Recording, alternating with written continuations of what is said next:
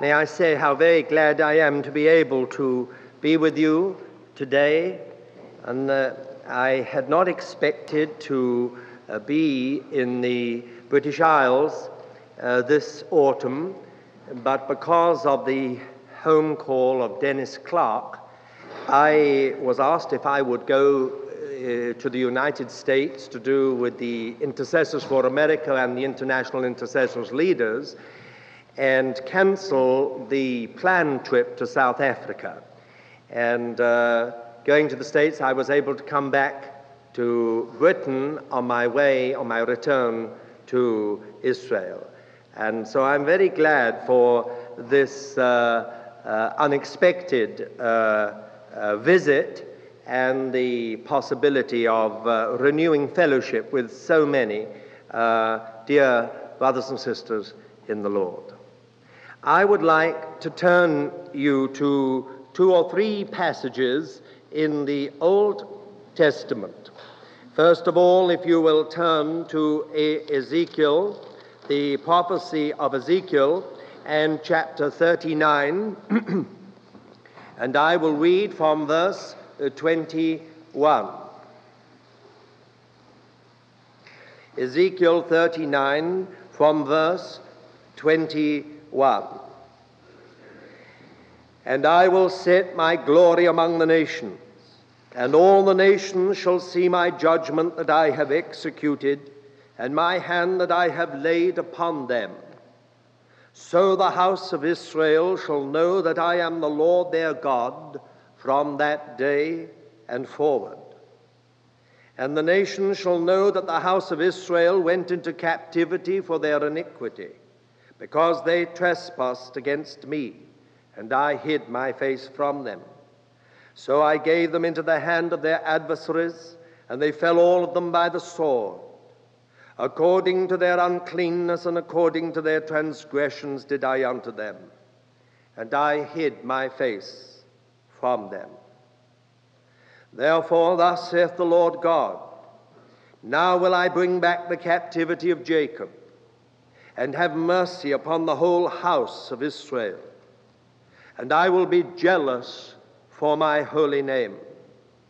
And they shall bear their shame and all their trespasses whereby they have trespassed against me, when they shall dwell securely in their land, and none shall make them afraid. When I have brought them back from the peoples and gathered them out of their enemies' lands, and am sanctified in them in the sight of many nations. And they shall know that I am the Lord their God, in that I caused them to go into captivity among the nations, and have gathered them unto their own land.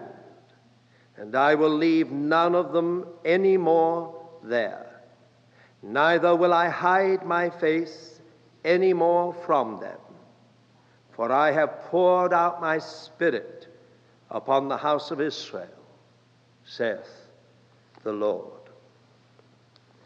And then, if you will turn to the 102nd Psalm, will you please note in that passage in Ezekiel how the Lord speaks of um, illustrating his power and his sovereignty, his authority in the dispersion of the Jewish people and in their being gathered back again to their own land.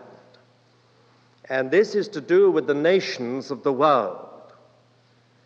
Um, I think that's a very important point because sometimes we have made the gospel a little smaller than it ought to be, and have made it only a matter of personal salvation, and forget that God is still the God of all history, and that He is the God of all the nations, and is working out His purpose amongst the nations. And if Ezekiel is right, then he is using a he will use a particular nation in the last phase of human history to illustrate and express, to manifest his purpose. Now, in the 102nd Psalm, from verse 12, we have these well known words But thou, O Lord, wilt abide forever, and thy memorial name unto all generations. Thou wilt arise and have mercy upon Zion, for it is time to have pity upon her. Yea, the set time is come. For thy servants take pleasure in her stones and have pity upon her dust. So the nations shall fear the name of the Lord, and all the kings of the earth thy glory. For the Lord has built up Zion, he has appeared in his glory. It's the same thought all over again. We may spiritualize this, and it is wonderful to consider it in relation to that spiritual Israel, which is the church. But there is a literal application of these words, and it has something to do with the name of the Lord and the nations of the world. And then, if you will turn to the 83rd Psalm. We'll not read the whole of this psalm, but we will read a goodly portion. The 83rd Psalm from verse 1. O God, keep not thou silence. Hold not thy peace and be not still, O God. For lo, thine enemies make a tumult, and they that hate thee have lifted up the head. They take crafty counsel against thy people and consult together against thy hidden ones. They have said, Come, and let us cut them off from being a nation, that the name of Israel may be no more in remembrance. For they have consulted together with one consent. Against thee do they make a covenant, the tents of Edom and the Ishmaelites Moab and the Hagarenes, Gebal and Ammon and Amalek, Philistia with the inhabitants of Tyre. Assyria also is joined with them. They have helped the children of Lot. Verse 13.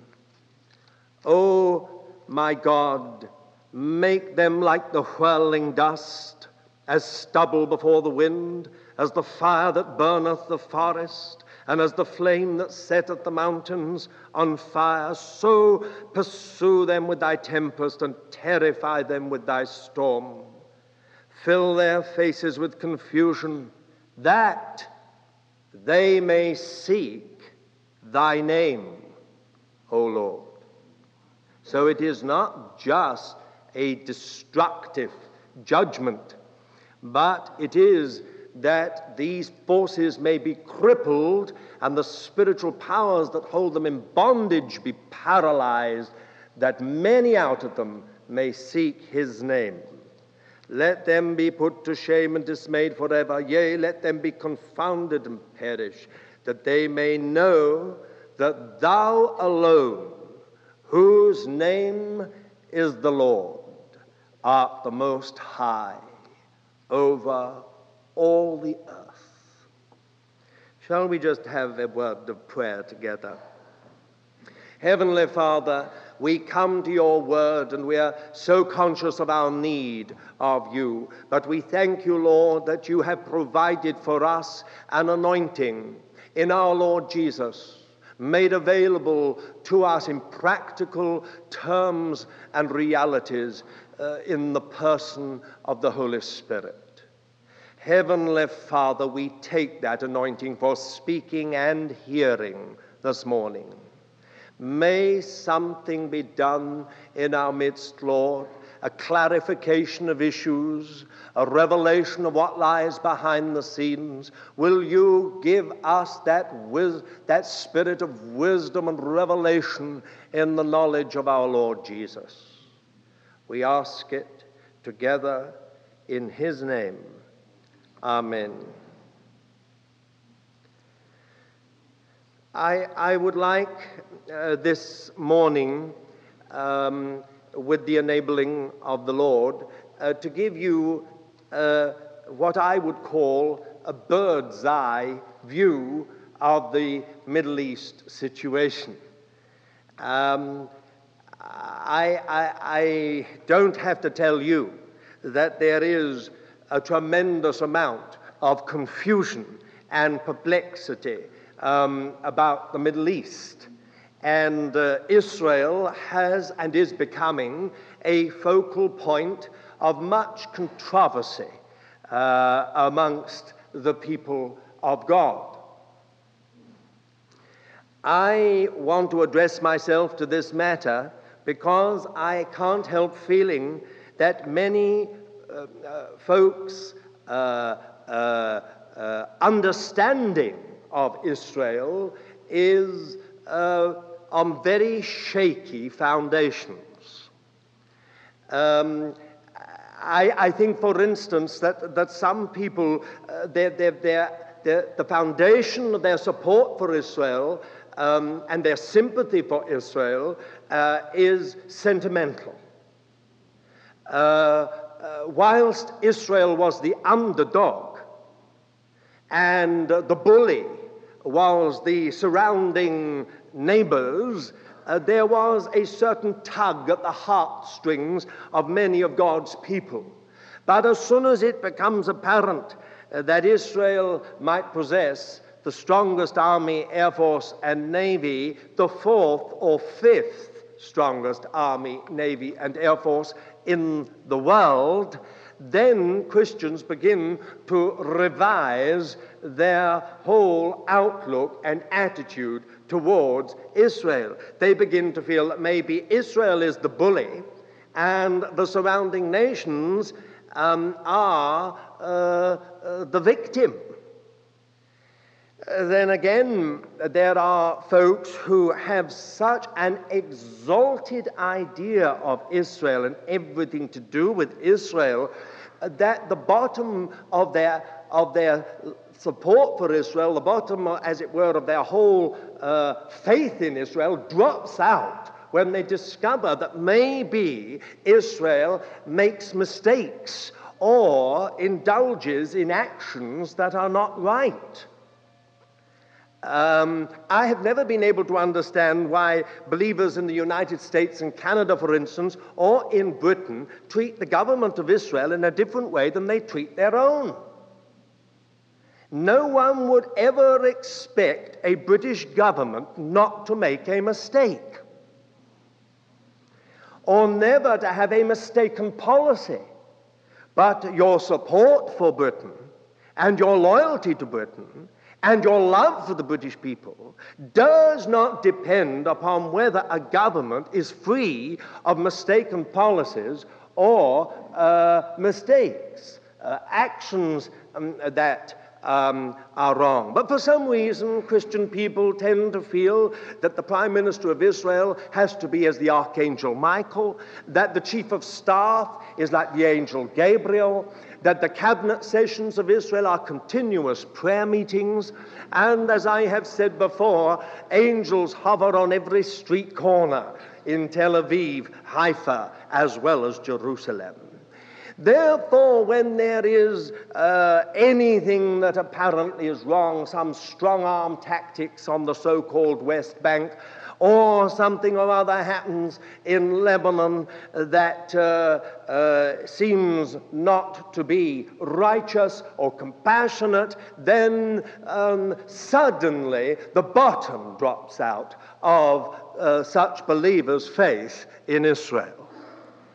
Well, now, I am not here to say for one single moment that I believe our government has made a whole number of dreadful mistakes or that their policies are mistaken.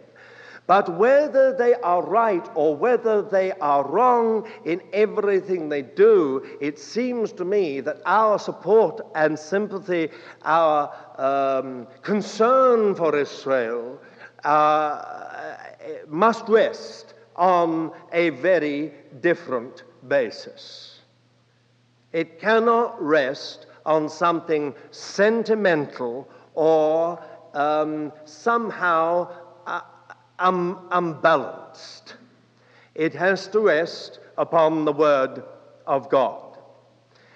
Now, I, uh, I want to say straight away that I believe that the issue that is at the heart of the whole conflict in the Middle East and centers upon Israel is neither uh, political, nor nationalist, nor uh, ethnic, nor economic, but theological. It is not, in my estimation, a political issue that lies at the root of all the 34, 35 years of conflict and controversy in the Middle East. It is not just a question of political boundaries. That if, in some way, the boundaries of Israel could be finally settled, secure boundaries recognized by every, all the trouble would disappear overnight. It is an interesting point that when the United Nations partition plan first came out in 1947, it was the Jewish settlement that unconditionally accepted it.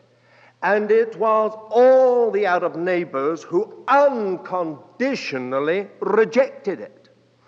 And when they went to war with five fully mobilized armies, armed to the teeth, against a settlement numbering some 800,000 people, of whom only 60,000 were under arms, it seemed as if that settlement would be destroyed. When God gave grace to those settlers and they ended up with a territory far bigger than the original partition plan, all the problems have uh, uh, developed.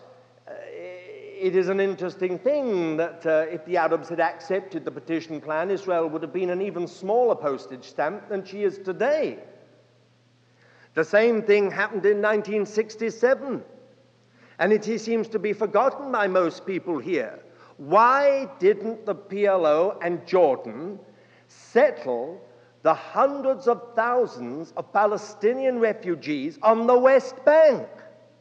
Why did they herd them into mud built adobe buildings in the Jericho Valley and elsewhere and not allow them to go out? They now tell us all they want is the West Bank for settlement. So it may be a Palestinian state.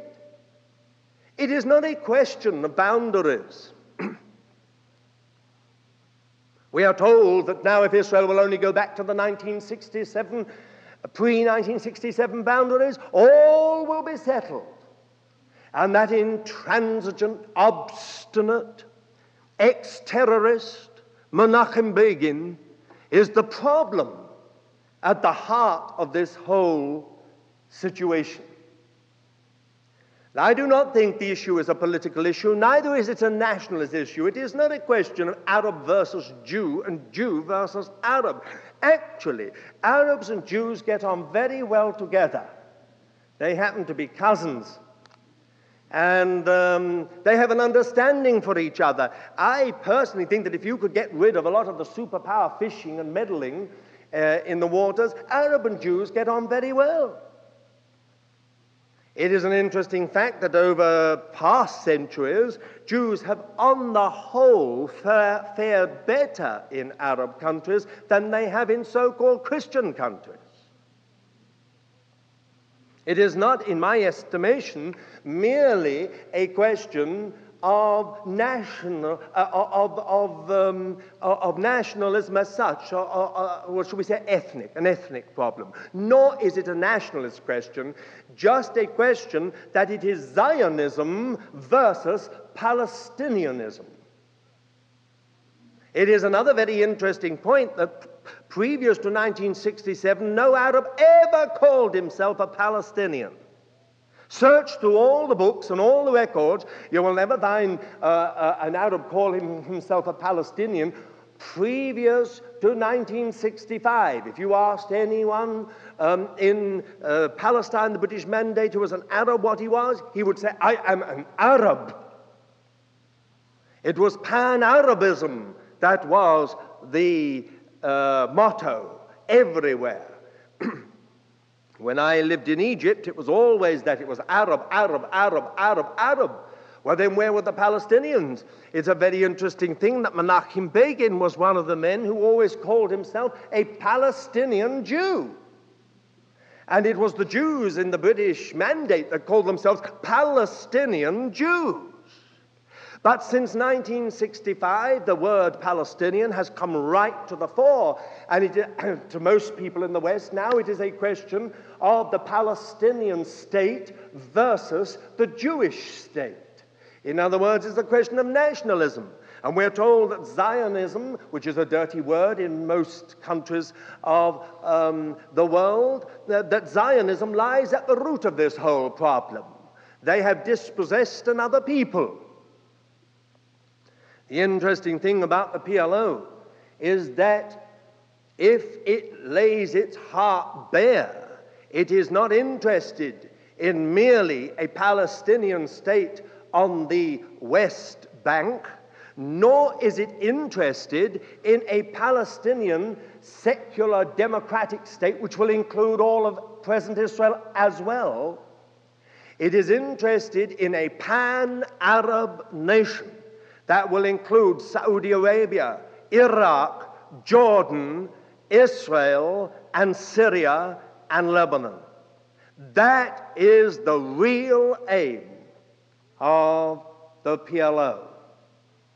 And all the rest are but stages to be reached along the line of achieving that objective. Nor is the issue in the Middle East an economic issue. I don't think I need to dwell for very long upon this, but the postage stamp of land that we call Israel, no larger than Wales in size, or the state of Indiana in the United States, um, possesses, as far as we know, no oil resources of any kind and no natural gas resources or coal resources of any kind. It does uh, possess mineral resources, but so do the Arab countries in even greater abundance.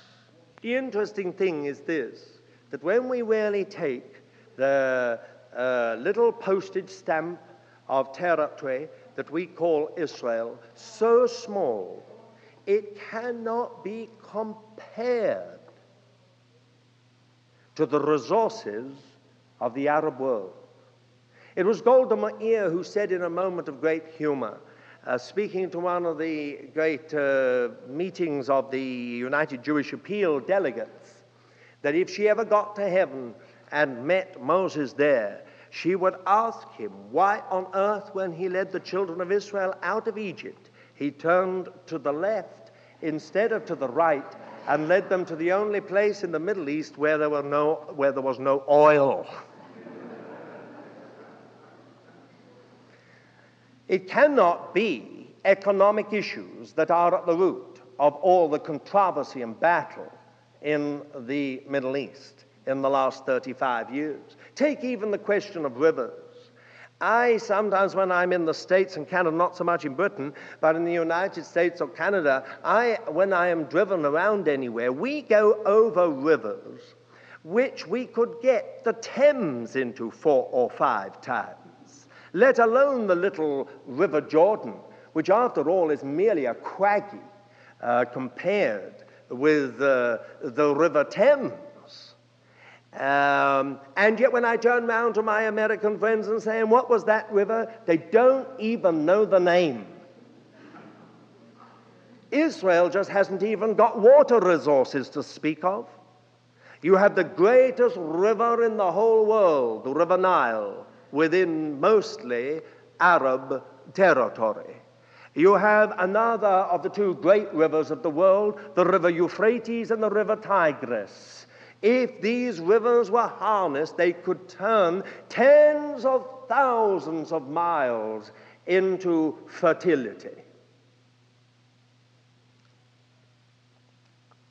but uh, Israel has only a little river Jordan. So it cannot be ec- an economic issue. There's no economic prize. I say the issue in the Middle East is theological. Israel is in the front line of a confrontation between the Word of God and Islam. And that is the heart of the whole problem.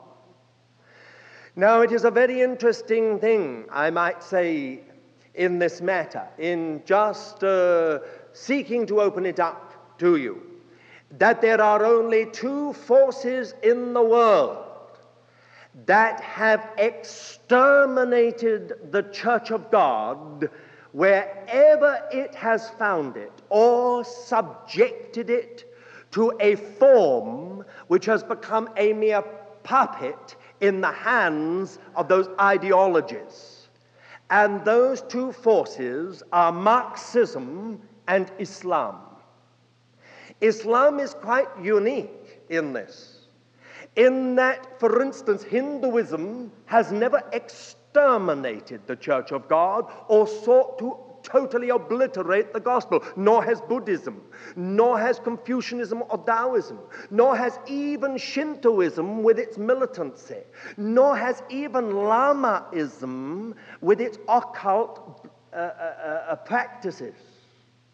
But Islam, in its heyday, destroyed the church wherever it found it and finally subjected what remained uh, to a subservient role where the Church of God became anemic and spineless and full of fear. Marxism has done the same thing. Now, it is well for us to remember that at the very heart of Islam is a triumphalism. Now, what do I mean by a triumphalism? I mean this Islam believes that it has to triumph, that it is predestined by Allah to finally triumph in and over the nations of the world. The very name Islam in Arabic means submission. And it has at its uh, heart the belief that God began to reveal himself in and through the Jews. But the Jews corrupted the revelations that God gave to them in what we now call the Old Testament. So when God sent the Messiah to them, which he promised through the patriarchs and the prophets, and they rejected him, God turned to the Christians and he began to reveal himself in and through the Christians. But they likewise corrupted the revelations that he gave them in what has come to be called the New Testament. So God sent to them the final and greatest prophet of all, Muhammad.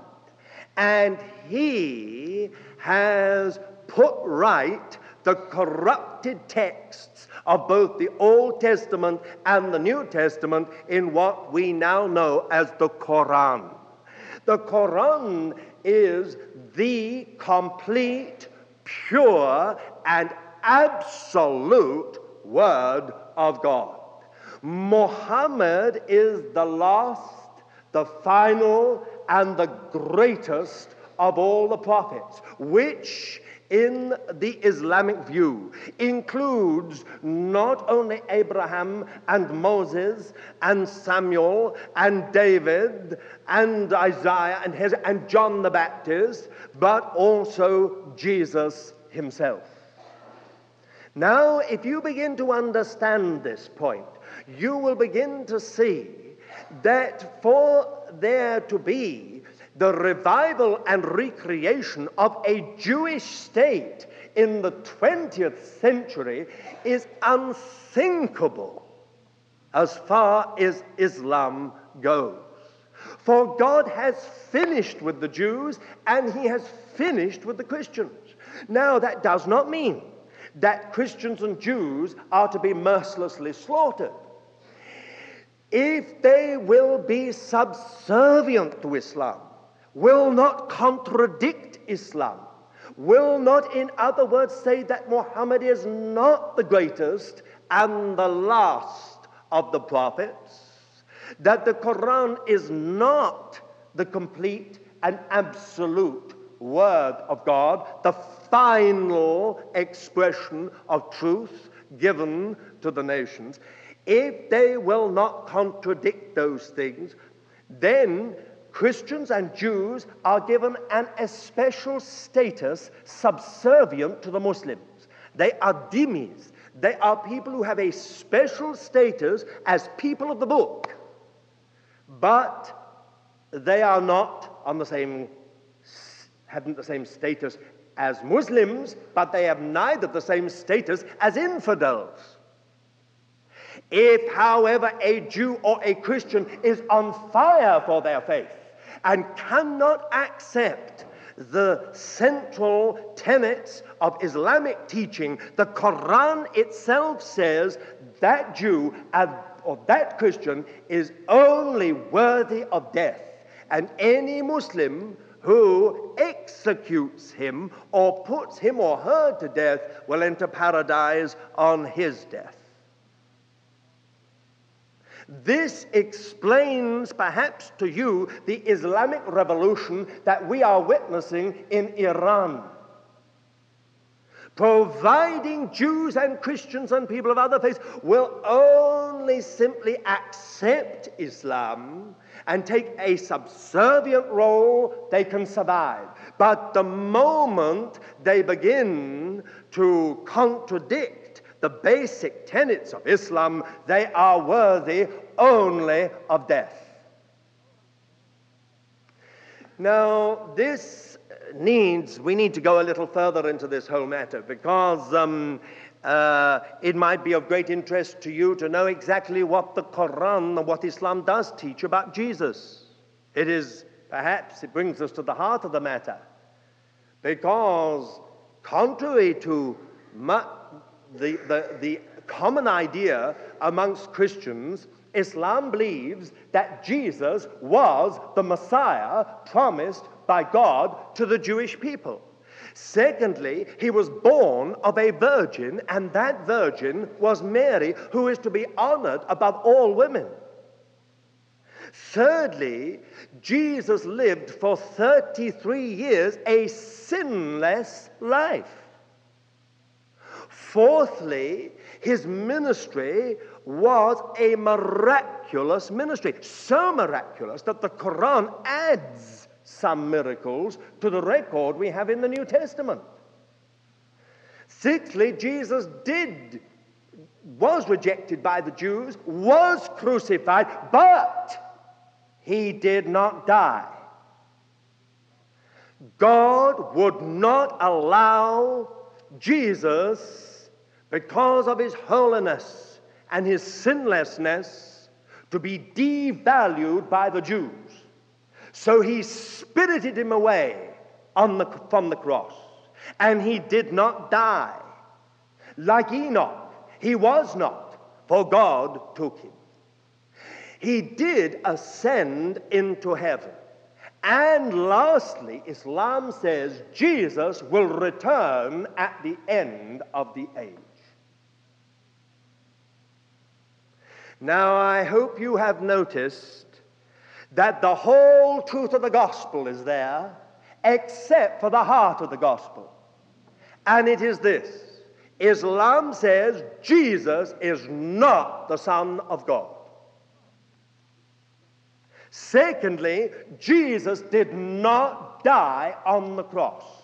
So there is no atoning death, there is no forgiveness of sins, there is no salvation and there is no justification from sin. Thirdly, because he did not die, Jesus did not rise on the third day.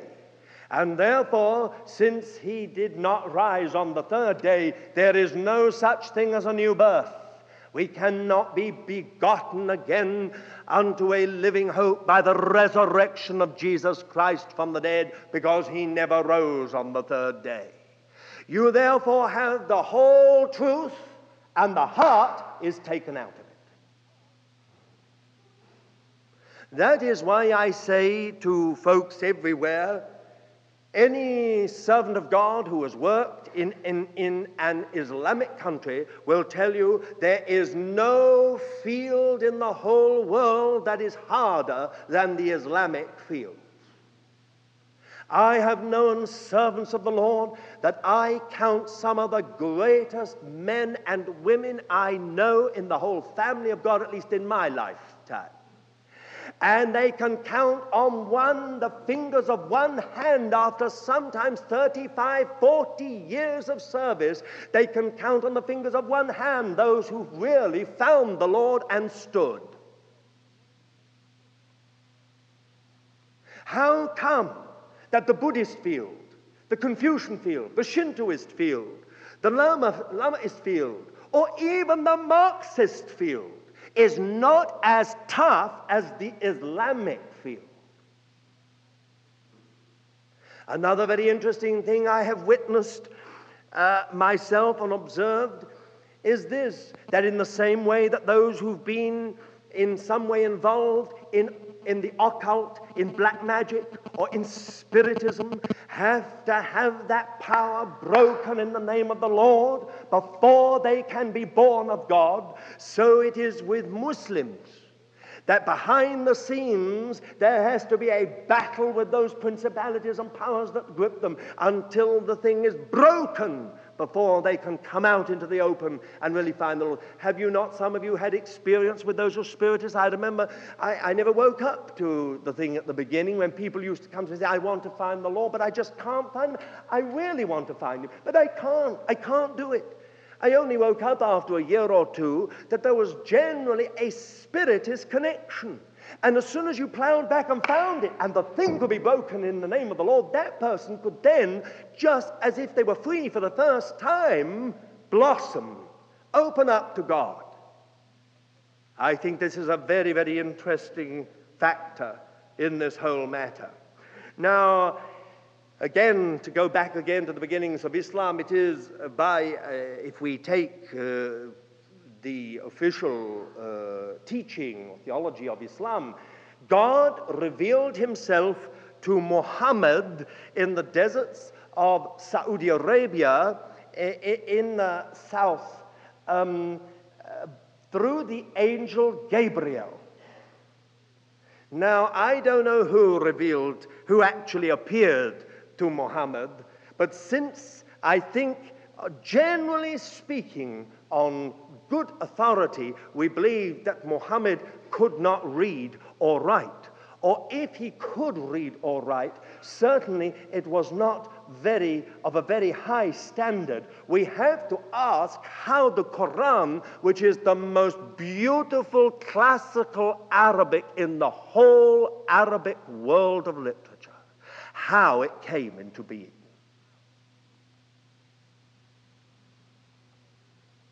Arabs will tell you that uh, even Arab Christians love to listen to the Quran because it is so incredibly beautiful.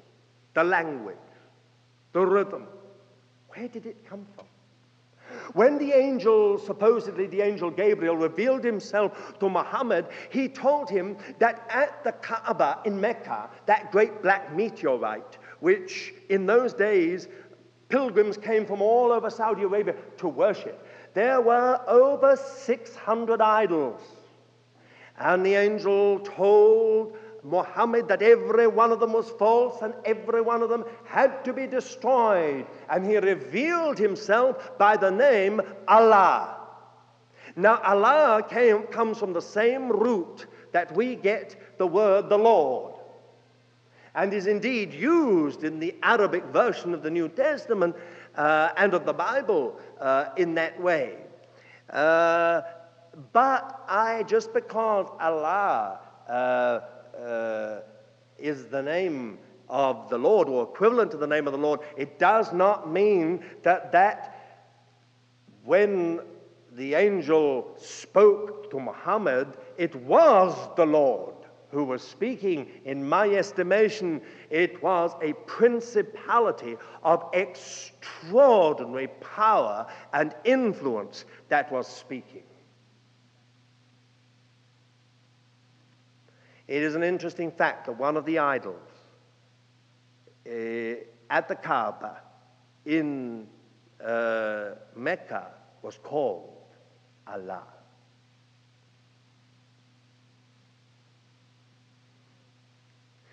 Now, to move on, I have to say this that within one century of Islam coming into being, it had swept over much of the face of the earth. There were at that time, it may surprise some of you to know, many, many, many thousands of Christians in Saudi Arabia and many thousands of Jews. But when Islam had done its work, there were none left. It swept through the whole of Central Asia to North India, carrying everything before it, putting both Jew and Christian to the sword unless they converted to Islam. When it came to Egypt, the greatest center of Christianity in the 7th, uh, 8th century, it put everything to the sword, destroyed the great Christian centers of Alexandria and Heliopolis and other places uh, like this. Only those families who had much property and much money could barter their, the, their lives with those possessions. And thus we have to this day a Coptic church in Egypt. It swept all the way through North Africa, through the great Christian communities of Libya now, or in those of Cyrenaica, right through the whole coastlands, Tunis, Algeria, Morocco, until finally it crossed the Straits of Gibraltar and took the whole of Spain and much of Portugal and ended up 200 kilometers from Paris. And if it had not been for the grace of God, then the Islamic forces would have taken Paris and the whole of Europe would have fallen to Islam and everyone in this place this morning would have been born a Muslim instead of a nominal Christian. Do you understand what I mean? And I remind my friends on the other side of the Atlantic uh, that the early pilgrim fathers would then have been pilgrim Muslim fathers, probably fleeing from their Sunni brethren. They would have probably been Shiite Muslims fleeing from Sunni Muslims to find freedom on the other side of the Atlantic. But by the grace of God alone, and not because of anything that the Christians deserved, because it was all part of God's purpose for the nations. The Christian forces in the Battle of Poitiers in 732 defeated the Islamic forces. Those of you who know a little bit about history, you will have heard of the name of the famous Charles Martel.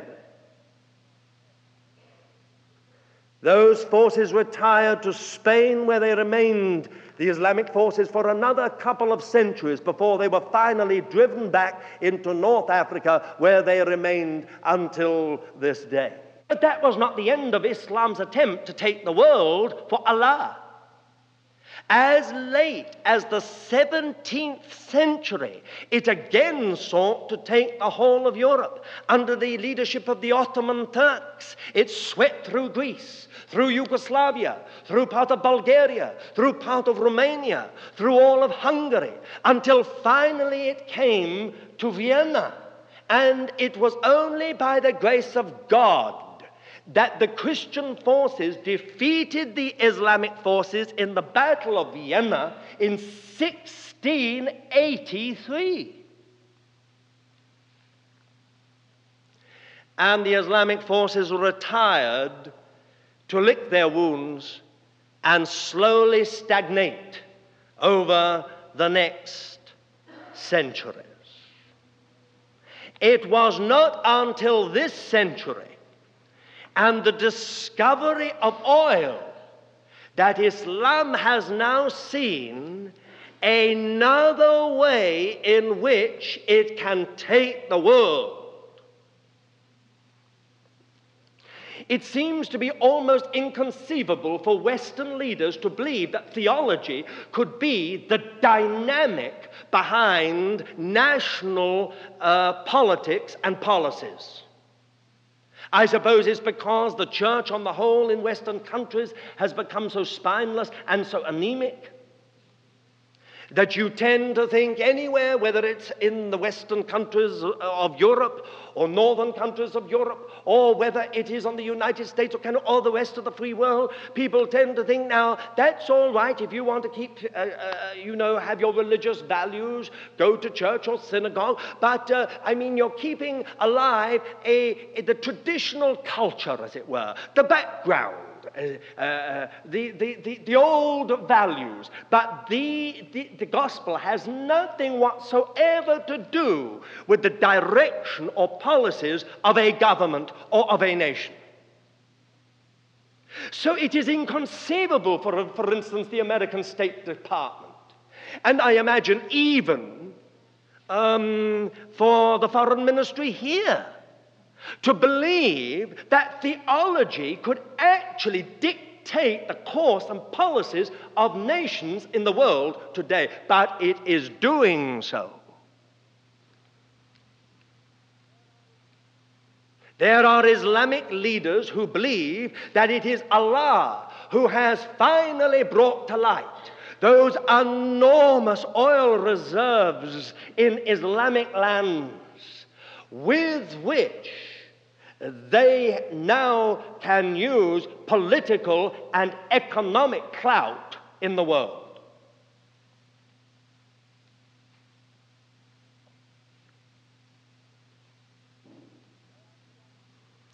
There are two other things in connection with this which I must mention.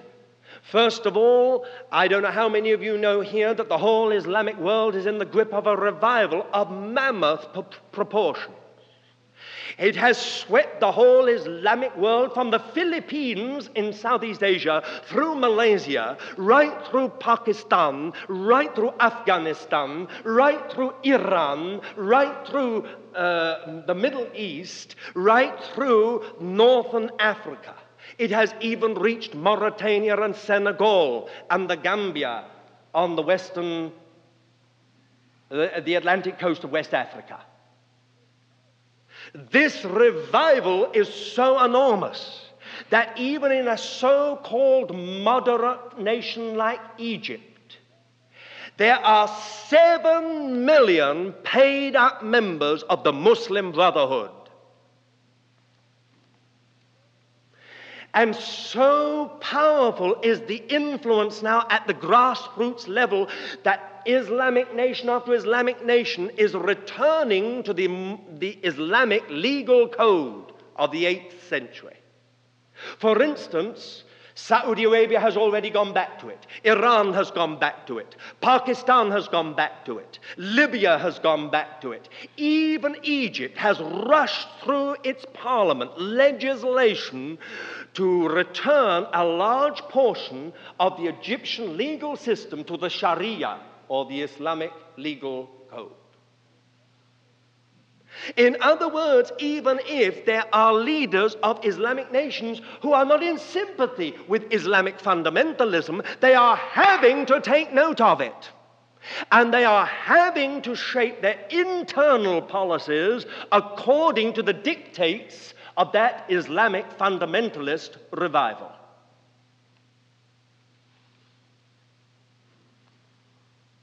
When I tell you that the PLO has invested in the United States and Canada, the PLO has invested in the United States and Canada and the countries of Western Europe $900 billion. Then you begin to understand why the president of Italy had to receive Arafat and why the leaders of France had to receive Arafat and why the PLO has an office in London, although it is a well known fact that assassinations were planned in that office and carried out from that office. The fact is that if the PLO alone, apart from other Islamic nations, were to withdraw its invested capital, it would, it would turn the recessions of these lands into a catastrophe. Furthermore, witness all over the free world the building of Islamic educational institutions and mosques. You have here in London the greatest mosque in the Western Hemisphere in Regent's Park. And at the opening of that mosque, Crown Prince Fahid, now King Fahid of, um, of Saudi Arabia, said that we Muslims believe that if we can take London for Islam, we can take the whole world.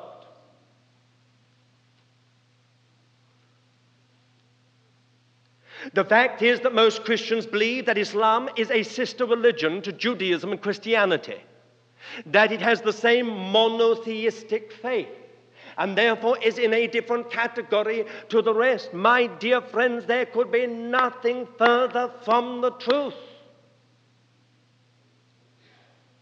In Geneva, a mosque has been built with a minaret higher than the traditional Swiss Reformed cathedral. In uh, Rome, a Islamic college has been built on the slope of the hill above the Vatican with a minaret higher than St. Peter's. It doesn't mean anything to Christians. They don't worry. They, what does it matter? If they want to turn churches into mosques, as they're doing all over Britain, or whether they build a minaret higher than it, what does it matter? In one sense, I can understand it. But to the Muslim, it means a tremendous amount because it is a physical, concrete sign that Islam is above.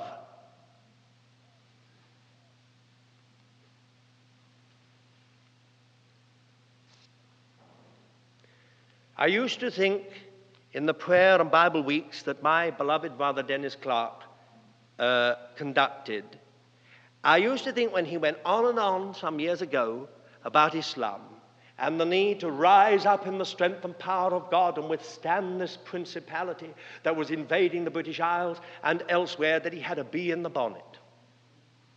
I used to think, well, I don't know, I think we have to be a little careful of this lest we go off the rails. Something strange. But I have come to see that with the eye of God, he saw something concerning the future.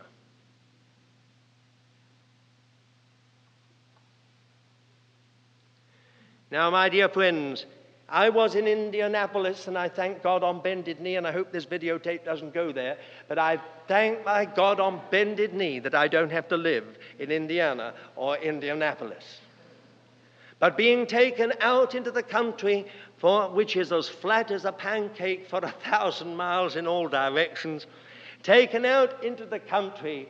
Um, uh, about 50 miles outside of Indianapolis, my beloved friends, uh, DeVern uh, Fromke and his wife, they pointed to a building and said, What do you think that is? And there, right out in the country, was the most magnificent structure it didn't take me more than a minute to recognize it. It was a mosque.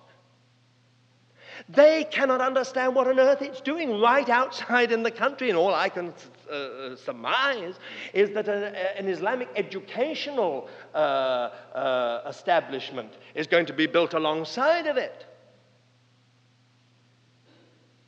There are five million Muslim Americans today. And you have all heard of the black Muslims. This is just one sect making headway amongst the black population of the United States and very much in the eye of all the young black folks because of Muhammad Ali uh, and of people like Kareem Abdullah, uh, the American football star. Now, my friends, I don't know if you followed me thus far, have been able to uh, come along with us, but uh, the fact of the matter is this now, to get back, as it were, to what I really want to say, um, and it is this. You see, in my estimation, the, oh, I'm, sorry, I'm, I must make one other point. I was talking about the Islamic revival. There's one other important point I must add to that. It, we must add to this Islamic revival the Islamic revolution. Now, the Islamic revolution is, as it were, we could say almost, you could almost say, the Pentecostal wing. Um, of the Islamic revival.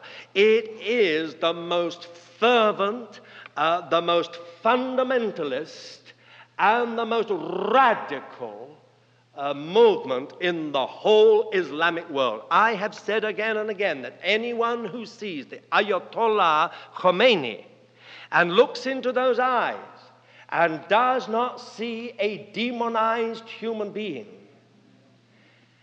is deceived.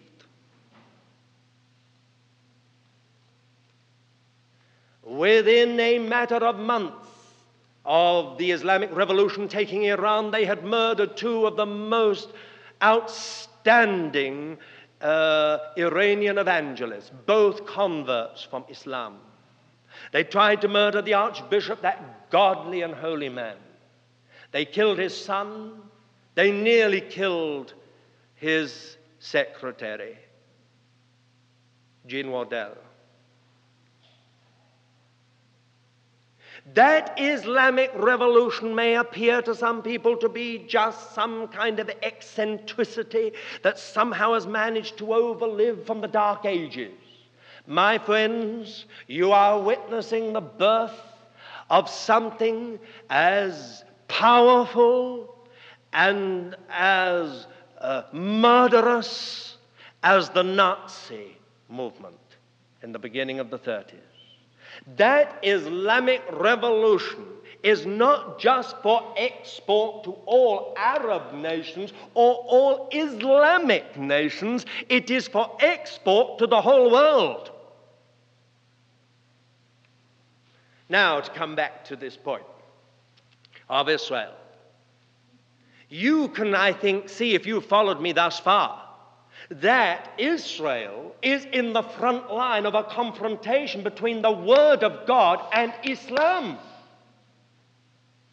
Because if the recreation of the Jewish state is the fulfillment of God's prophetic word, it undoes Islamic theology. As far as Islamic theology is concerned, it is unthinkable that the Jews should again become a volatile, virile nation with its own president, its own prime minister, its own national institutions, its own army, air force, and navy in the 20th century. For there to be Jews, remnants of a once great and glorious work of God, an antique remnant, is acceptable. But for those Jews to become a viable national and sovereign entity, and furthermore, within the Islamic area, at the heart of it, with the third most holy place in the Islamic sacred code, Jerusalem, as its capital. It is unthinkable. It is an obscenity. My dear friends, please do not be taken in by moderate Islamic leaders like King Hassan of Morocco or King Hussein of the Hashemite kingdom of Jordan. These men are moderates. They are prepared to take on their lips the word Israel but if you want to hear the authentic voice of Islam, you must listen to Khomeini or Gaddafi. They are the authentic voice of Islam. You will notice that after every Islamic summit, nation, uh, meeting, they make a declaration and studiously avoid using the word Israel. And we are told by the media and by experts this is just a question of Arab honor. Once really Israel begins to show that she's not so intransigent, then they will begin to recognize Israel. But my friends, the real problem is theological. Those leaders know very well that if they use the word Israel, they've gone on the blacklist of Gaddafi and Khomeini. They are as good as dead. Witness what happened to Anwar Sadat. Witness what happened to Bashir Gemayel. No one who will have anything to do with Israel, let alone take the word Israel on their lips, will live for very long. It is a theological confrontation. If what I have said is true, then you can understand what God is doing. For He is drawing out the full venom of poison, as it were, from this whole system with this little nation of Israel. It is, as it were, a cold and a hot front meeting. And if what I've said is true about the state of Israel, what about its capital, Jerusalem? That is to add insult to injury as far as the Islamic world is concerned. That the Knesset should have passed a law on the 30th of July using words that have never before been used in any other parliament in the world, describing its capital as the eternal and indivisible capital of Israel and the Jewish people, is something that Islam cannot abide and will not tolerate. If Islamic nations make a peace treaty with Israel, it is only because they are weak and Israel is strong, and they will await a more opportune moment to destroy her. I can take you even further in this conflict if you want to go to the focal point of it. We have gone from the land to Jerusalem. But I can take you within the old walls of the city of Jerusalem to less than a square mile. And there I can stand you upon the Temple Mount. And there at the heart of that Temple Mount is a rock, and on it is a mosque. And that mosque is called the Dome of the Rock or the Mosque of Omar. It has been there since the 7th, 8th century. It stands on the very place where traditionally Abraham offered Isaac to God, and God intervened. On the very place of the threshing floor of Araunah the Jebusite, that David bought it from when God said to him, This is the place where your son will build for me a house.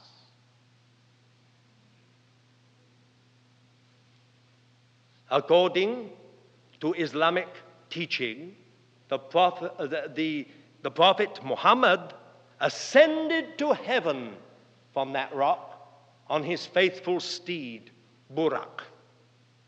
That's why it is the third most holy place in Islam. It is also because on the beautiful, and I must tell you, there are things about Islam which are incredibly beautiful. Ethics, some literature, and certainly some of the architecture and so on. And on that frieze, on those magnificent glazed ceramic tiles, are all quotations from the mosque and uh, uh from the Quran. And twice the word appears God has no son. Do not say that he needs a companion or a friend. God is God alone. Give him the glory. That is why the Crusaders called it, and all the Christians of the dark and Middle Ages, they called it the abomination of desolation, standing where it ought not to stand. It is a very interesting thing that on that same Temple Mount, on the southern end, is another mosque called the Mosque of Al Aqsa, which is as valuable to Islam as the Mosque of Omar. And interestingly enough, that mosque stands on the site of Solomon's porches, where the 3,000 were saved uh, on the day of Pentecost, and where the early church met together for worship, for prayer, and for Bible study every day. It is interesting that those two places constitute the heart of this huge conflict and controversy uh, of Islam. Now, what I am saying is this it is not flesh and blood. It is not just a question of getting rid of Gaddafi, getting rid of Khomeini.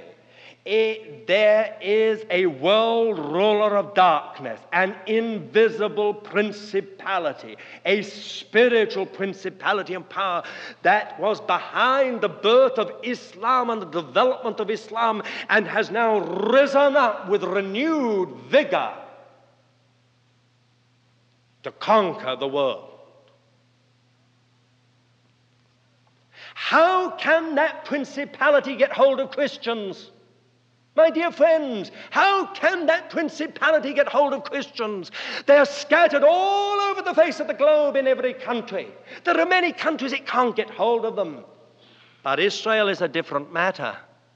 Israel is a concrete reality within its own domain, having taken its third most holy place. It is a nation like they are nations. It has a government like they have governments. It has an army, an air force, and a navy like they have army, air forces, and navies. It is an entity that they can see, they can hear, they can touch, they can handle. In the 1967 war, young fellows shouted in Jerusalem, We'll get the Jews on Saturday and we'll get the Christians on Sunday. And they said the same thing in the Yom Kippur War. We'll get the Jews on Saturday and the Christians on Sunday. That is the sequence.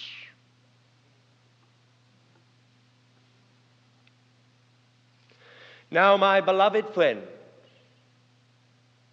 the Lebanon and the tragedy of Lebanon is but one offshoot of this whole confrontation. I am not saying for one single moment that I believe that the flesh and blood leaders of Islamic nations wanted to actually dismember and destroy the state of Lebanon. But the Lebanon was the only Christian Arab state in the whole Arab world. And it was the center for all Christian work, all Arabic speaking Christian work, literature, publishing of Bibles, colportage work, radio work, everything. Whether the flesh and blood leaders wanted to dismember its Christian character or not, the principality behind Islam could not tolerate within its side a thorn like the Lebanon. And that explains the 10 years of chaos and tragedy that have been the lot of the Lebanese. 120,000 people dead. There's never been a session in the United Nations where the whole General Assembly has stood for a minute's silence for the 120,000 that have died in the Lebanon.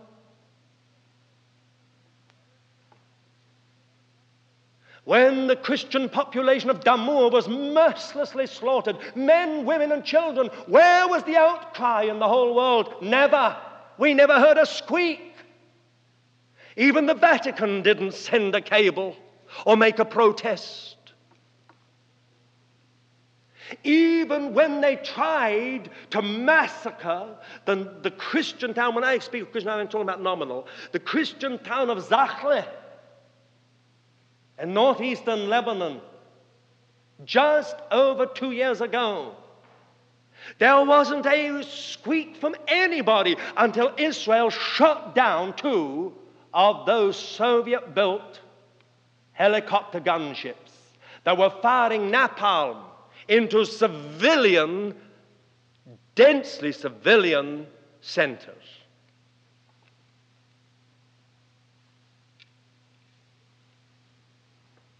I say this is not just flesh and blood.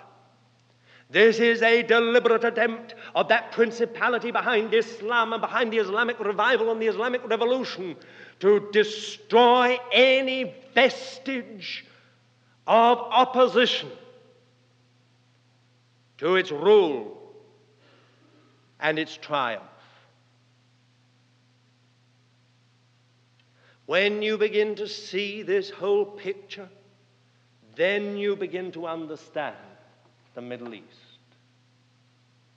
You can understand that there can never be peace in the Middle East until the principality behind Islam has received a crippling blow. It is my belief that there are millions and millions of Muslims who are destined to find the Lord, but will never find the Lord until Islam is crippled. And I believe that God will use little Israel to cripple it. If what I believe, and I, I honestly admit that it's speculative, I don't want you to take it as dogmatic, but I honestly myself believe that we are heading up for a conflict. And I have been saying it since 1974. And nothing that has happened in these last years has altered my conviction that we are steadily moving toward that conflict described in Ezekiel chapters 38 and 39. It would never surprise me if Marxism and the Islamic Revolution, mutually opposing forces, were to marry, to enter a wedlock, united in their ferocious hatred of Israel. If that happened, then I think this talk about the hordes, Gog and Magog, which is not the name of a war, but is a Hebrew term that describes any anti God, anti Christ forces, north, south, east, and west, but which are energized by the uttermost parts of the north. Now, I am told by learned divines that when Ezekiel prophesied the uttermost parts of the north, which he mentions three times in that prophecy over the two chapters, were the Caucasian mountains or Armenia. But I have to take note of another thing, and that is that Ezekiel clearly says that he did not prophesy for his own day, but for the time of the end. And if it is the time of the end, where are the uttermost parts of the north? In the time of the end, any one of us can take a map and put our finger on Jerusalem and go directly north, and you will come to Armenia. But go on past Armenia on the Turkish Soviet border and you will come to Moscow. You don't have to go into fanciful interpretations. The Rosh is Russia, Meshech is Moscow, Tubal is Tobolsk.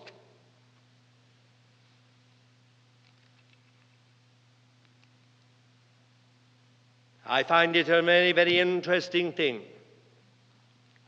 that God says, I will put a hook in your jaws, O Gog and Magog, and I will turn you and drag you down to the mountains of Israel. That doesn't sound to me as if the Soviet Union is rubbing its hands and waiting with anticipation to get into some fray in the Middle East.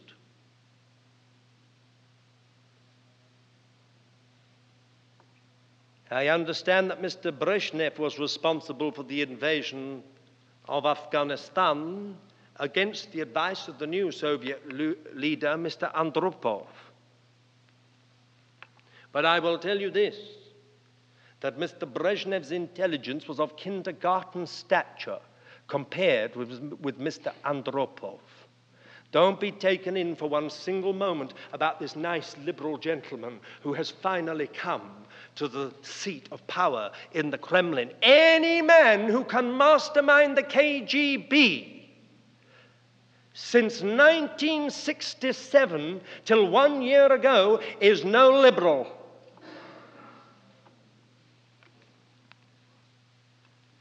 A man who can crush Jewish dissent and Christian dissent by hounding them into forced labor camps and into mental hospitals where, through injections, their minds are destroyed, is no liberal.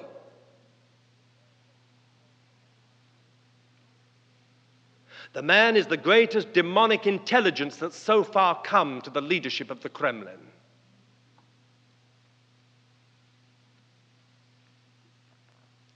I do not believe for one single instant that Yuri Andropov is waiting to get into the Middle East. He will get others to do his dirty work for him. He is not waiting to move into the Middle East. He will do everything to keep out of getting into the Middle East. But God says, I will put a hook through his jaws and will turn him when he doesn't want to be in it. I will turn him and drag him down. We can wait in these next years to see that whole force unwillingly involved in a conflict in the Middle East.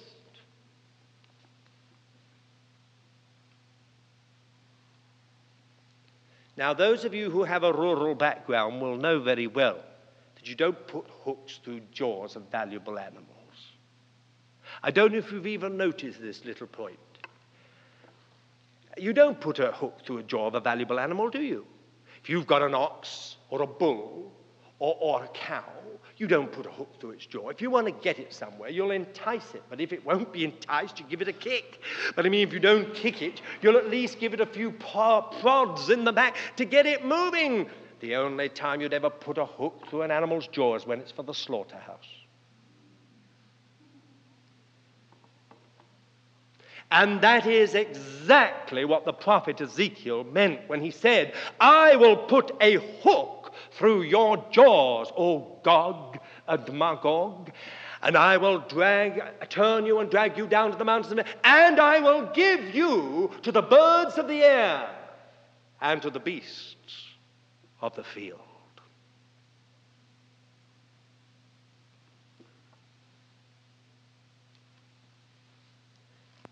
It would never surprise me if we lived to witness the overthrow of Marxism and the overthrow of Islam and a period of unparalleled opportunity for the church to preach the gospel and declare that Jesus is Lord. Now, someone will say, Yes, well, don't you believe in an Antichrist? I most certainly do. And that is my conviction, and I may be wrong, very wrong. So please, I'm just speaking from the heart in this matter. But I would believe, I would imagine that the Antichrist will come from secular humanism. Far more insidious, far more powerful and universal than anything that is at present in the world. So, my dear friends, I believe that altogether apart from whether Israel's policies are right every time or whether she is righteous and compassionate in every single action, or whether at times she makes mistakes, or even more, is involved in things that are really questionable.